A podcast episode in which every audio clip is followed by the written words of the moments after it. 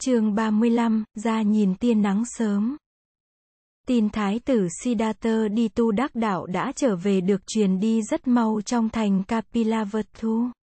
Tin này được xác định bằng sự có mặt của giáo đoàn khất sĩ mỗi buổi sáng ở thành phố và các vùng lân cận thủ đô. Nhiều người đã được trông thấy cảnh tượng những đoàn khất sĩ lặng lẽ và trang nghiêm đi khất thực trên các nẻo đường. Nhiều nhà đã học được cách thức cúng dường thực phẩm cho các vị khất sĩ theo nghi lễ. Nhiều gia đình đã được nghe các vị khất sĩ thuyết pháp. Quốc vương Suddhodana cũng đã ra lệnh dân chúng treo cờ kết hoa vào ngày rước Bụt và giáo đoàn đến hoàng cung thọ trai. Vua cũng đã ra lệnh dựng lên những am thất nhỏ rải rác trong công viên Nigroda để che nắng che mưa cho Bụt và các vị đệ tử lớn tuổi của người. Ngoài những người có phận sự đến xây dựng am thất, đã có một số người tìm tới tận công viên Nigroda để thăm viếng và học hỏi với Bụt và các vị khất sĩ. Nhiều người ở thủ đô quả quyết đã được gặp Thái tử Siddhartha trong hình thức tu sĩ trang nghiêm, mang bình bát đi khất thực. Trong suốt cả tuần lễ, dân Kapilavastu chỉ nói có một câu chuyện này khi gặp gỡ nhau. Hai vị phu nhân Gotami và Yasodhara cũng rất muốn lên vườn Nigroda để thăm Bụt, nhưng họ không có thì giờ. Cả hai người đều phải lo điều động công việc tổ chức lễ trai tăng. Vua đã cho mời hàng ngàn tân khách, không những nhân vật trong giới chính trị và văn hóa trong và ngoài hoàng gia được mời, mà tất cả các giới lãnh đạo tôn giáo và trí thức cũng đã được mời. Theo lời Bụt dặn, tất cả các thực phẩm cúng dường và thết đãi ngày hôm ấy sẽ đều là những món chay tịnh. Hoàng tử Nanda đã lên thăm Bụt được hai lần vào hai buổi chiều. Chàng đã được ngồi với Bụt khá lâu và được Bụt giảng dạy cho những điều căn bản của đạo lý tỉnh thức. Nanda rất thương kính Bụt và rất mến nếp sống tịnh lạc của các vị khất sĩ. Chàng có hỏi thăm về đời sống hàng ngày của các vị khất sĩ. Chàng lại hỏi Bụt xem người thấy chàng có đủ khả năng sống đời sống xuất gia không. Bụt chỉ mỉm cười không trả lời. Nanda là một thanh niên có nhiều tình cảm, nhưng chưa được vững mạnh lắm về mặt ý chí. Khi ngồi với Bụt, thì có ý muốn đi xuất gia. Khi về đến cung điện, và nghĩ tới mỹ nhân Kalyani, vị hôn thê của mình, thì chàng lại thấy chàng chưa đi xuất gia được. Chàng tự hỏi không biết anh mình nghĩ gì về mình. Ngày trai tăng đã đến. Cả thủ đô treo cờ kết hoa để đón Bụt và tăng đoàn. Hoàng thành cũng được treo cờ kết hoa bốn phía. Cả thủ đô tưng bừng chuẩn bị đón rước người hùng của cả nước. Nhiều nơi trong thành phố, thiên hạ mở hội vũ nhạc. Trên con đường mà Bụt và tăng đoàn sẽ đi qua, quần chúng tập họp rất đông đảo. Ai cũng muốn thấy tận mặt Bụt. Trong hoàng cung, tân khách của quốc vương đã tề tựu đầy đủ. Phu nhân Gotami và Yasodhara đích thân điều khiển công cuộc tiếp đãi. Gopa đã nghe lời hoàng hậu trang điểm và phục sức thật đúng mức trong ngày hội lớn này. Trong lúc ấy Bụt cùng đoàn khất sĩ đang trầm lặng và nghiêm chỉnh đi vào thành. Hai bên đường dân chúng đứng chen từng hàng đông đảo. Nhiều người chắp tay cúi đầu khi Bụt đi qua. Những em bé được cong kênh lên để có thể thấy được Bụt. Có cả những tiếng hò reo mừng Bụt trở về. Trong không khí rộn rã tưng bừng ấy, đoàn khất sĩ vẫn lặng lẽ và chậm rãi đi tới. Các vị khất sĩ để hết tâm ý vào bước chân và hơi thở của họ. Vua Suddhodana ra đón Bụt tận ngoài cổng hoàng cung, cũng như vua Bimbisara ở nước Magadha vậy. Bụt và các vị khất sĩ được hướng dẫn vào chỗ ngồi đã bày sẵn ở giữa sân điện. Thấy vua kính cẩn chắp tay làm lễ Bụt, tất cả các vương hầu và quan khách đều phải bắt chước đứng lên làm lễ người. Dù trong số đó có người nghĩ rằng không có lý do gì mà họ phải tôn trọng vị khất sĩ trẻ này một cách quá đáng như vậy. Sau khi Bụt và các vị khất sĩ đã an tọa, Vua ra hiệu cho các người hầu mang thức ăn ra cúng dường. Chính tay vua cúng dường thức ăn vào bát của bột. Các vị khất sĩ cũng đều được cúng dường một lượt. Trong khi ấy hoàng hậu và Yasodhara hướng dẫn những công nhân thừa tiếp trên một ngàn tân khách của vua. Trong đó có nhiều đạo sĩ Bà La Môn, các du sĩ, và cả những nhà tu khổ hạnh. Tất cả đều thọ trai im lặng theo bụt, và tăng đoàn, thức ăn thuần là trai tịnh. Sau khi mọi người đã thọ trai, và bát của bụt, và của chư vị khất sĩ đã được rửa, và trả lại cho từng người, vua đứng dậy chắp tay, và thỉnh bụt thuyết pháp. Bụt ngồi im lặng một lát, để quán chiếu tâm ý của đại chúng. Sau đó người lên tiếng. Trước hết người nói cho mọi người nghe sơ lược về kinh nghiệm học đạo, tìm đạo, và tu đạo của người. Những điều này, người biết, ai trong đại chúng cũng muốn được nghe.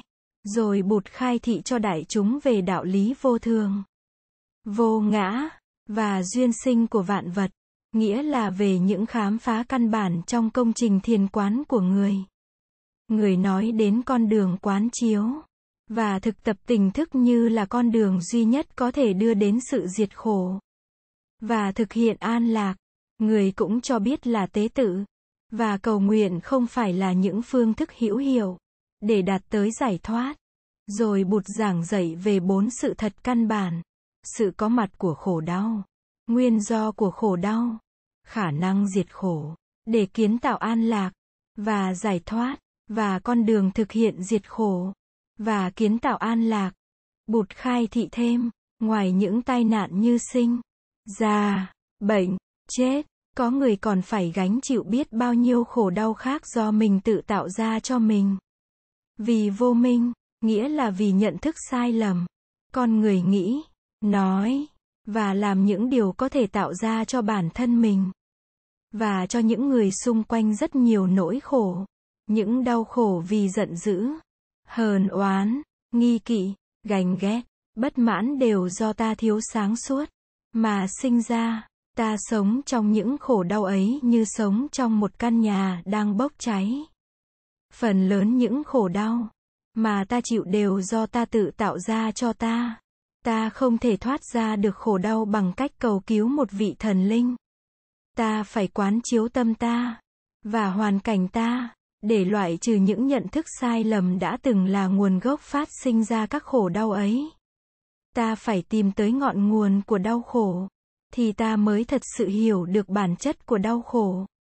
Một khi hiểu được bản chất của một niềm đau khổ, thì ta thoát được ra khỏi niềm đau khổ ấy. Ví dụ có một người kia tới chửi mắng ta, ta có thể nổi giận, và chửi mắng trả lại người ấy. Trong trường hợp này ta khổ, mà người ấy cũng khổ. Theo đạo lý tỉnh thức, thì không nên vội nổi giận, và chửi mắng người kia. Ta phải bình tâm quán chiếu, để thấy được vì sao người kia lại tới chửi mắng ta. Nghĩa là ta đi tìm tới cội nguồn của sự giận dữ của người ấy. Do công phu quán chiếu bình tĩnh đó, mà ta có thể thấy được những nguyên nhân sâu xa, và chẳng chịt nào đó đưa tới thái độ, và hành động hôm nay, của người ấy. Nếu ta thật sự có lỗi, thì ta thấy sự chửi mắng đó là kết quả tất nhiên của lỗi lầm ta. Nếu ta quả không có lỗi lầm gì, thì chắc chắn đã có một sự hiểu lầm nơi người ấy. Ta quán chiếu, để tìm ra, và chứng minh được sự hiểu lầm ấy cho người kia thấy. Làm như vậy, ta tránh được khổ đau cho ta, và cũng giải tỏa được khổ đau cho người kia. Thưa đại vương, và các vị quan khách, tất cả mọi khổ đau của ta, ta đều có thể thoát ra khỏi bằng đường lối quán chiếu ấy. Nhưng muốn quán chiếu cho thành công, ta phải biết theo dõi hơi thở, biết thực tập sống theo tinh thần giới định tuệ. Giới là những nguyên tắc sống cho an lạc. Có sống theo các nguyên tắc này, ta mới thực hiện được định. Định là nếp sống có tỉnh thức, có chú tâm, có tỉnh thức. Và chú tâm ta mới có khả năng quán chiếu về thực tánh của tâm ta, và của hoàn cảnh, và có quán chiếu ta mới có tuệ. Tuệ tức là sự hiểu biết. Một khi đã có hiểu biết, ta có thể thương yêu, và tha thứ, Cuộc đời sẽ bớt khổ rất nhiều khi ta có hiểu biết. Nếu không hiểu biết, ta không thể thương yêu và tha thứ, cho nên con đường giải thoát chân thật là con đường thực hiện sự hiểu biết. Hiểu biết là trí tuệ, là bát nhã, mà trí tuệ chỉ có thể do quán chiếu đem lại. Con đường giới, định và tuệ vì vậy là con đường duy nhất đưa tới giải thoát. Bụt lặng yên một lát rồi mỉm cười. Người nói tiếp, nhưng khổ đau chỉ là một mặt của sự sống. Sự sống còn có một mặt khác. Đó là sự có mặt của những màu nhiệm trong cuộc đời. Và nếu con người được tiếp xúc với những màu nhiệm ấy, con người sẽ có niềm vui và sự an lạc. Khi tâm ta được giải thoát, ta tiếp xúc ngay được với những màu nhiệm ấy. Nếu ta chứng nghiệm được sự thật về vô thường, vô ngã và duyên sinh, thì ta có thể thấy được rằng tất cả đều là màu nhiệm. Từ tâm ý ta, thân thể ta cho đến cành tre tím, bông cúc vàng, dòng sông trong, mặt trăng sáng. Chỉ vì ta tự giam hãm ta trong thế giới khổ đau cho nên ta mới không xúc tiếp được với thực tại màu nhiệm, phá được vô minh rồi. Ta sẽ thanh thang trong thế giới của an lạc, của giải thoát, của niết bàn. Niết bàn là sự chấm dứt của vô minh, tham đắm và giận hờn. Niết bàn cũng là sự hiển lộ của niềm an lạc và giải thoát. Quý vị cứ thử ra nhìn một dòng sông trong hay một tia nắng sớm.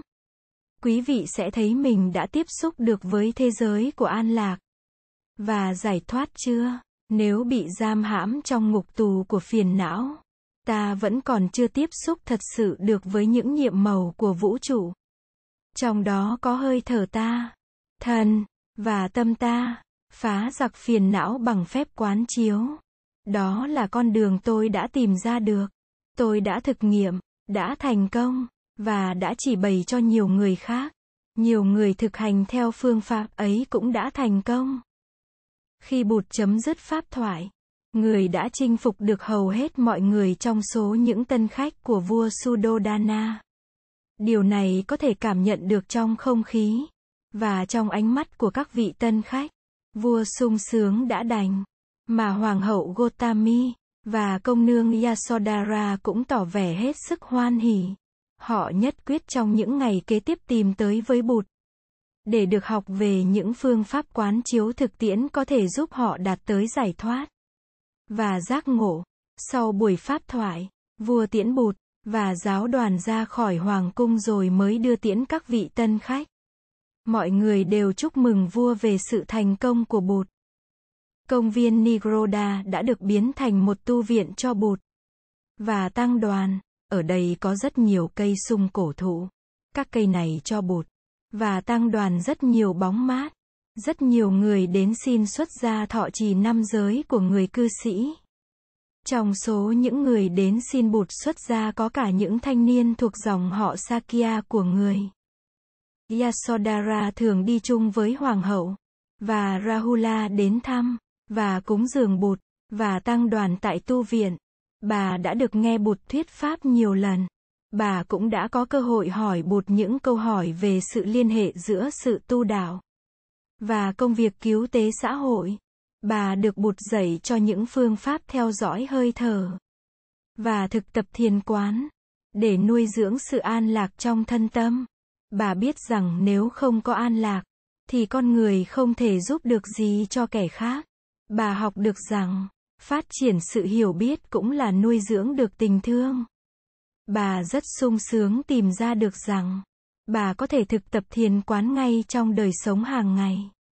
Và trong những lúc làm công tác cứu tế xã hội, an lạc có thể đạt được ngay trong khi mình làm công việc. Phương tiện và cứu cánh không còn là hai cái khác nhau. Hoàng hậu Gotami cũng đạt được nhiều tiến bộ tu học trong thời gian mấy mươi ngày sau đó.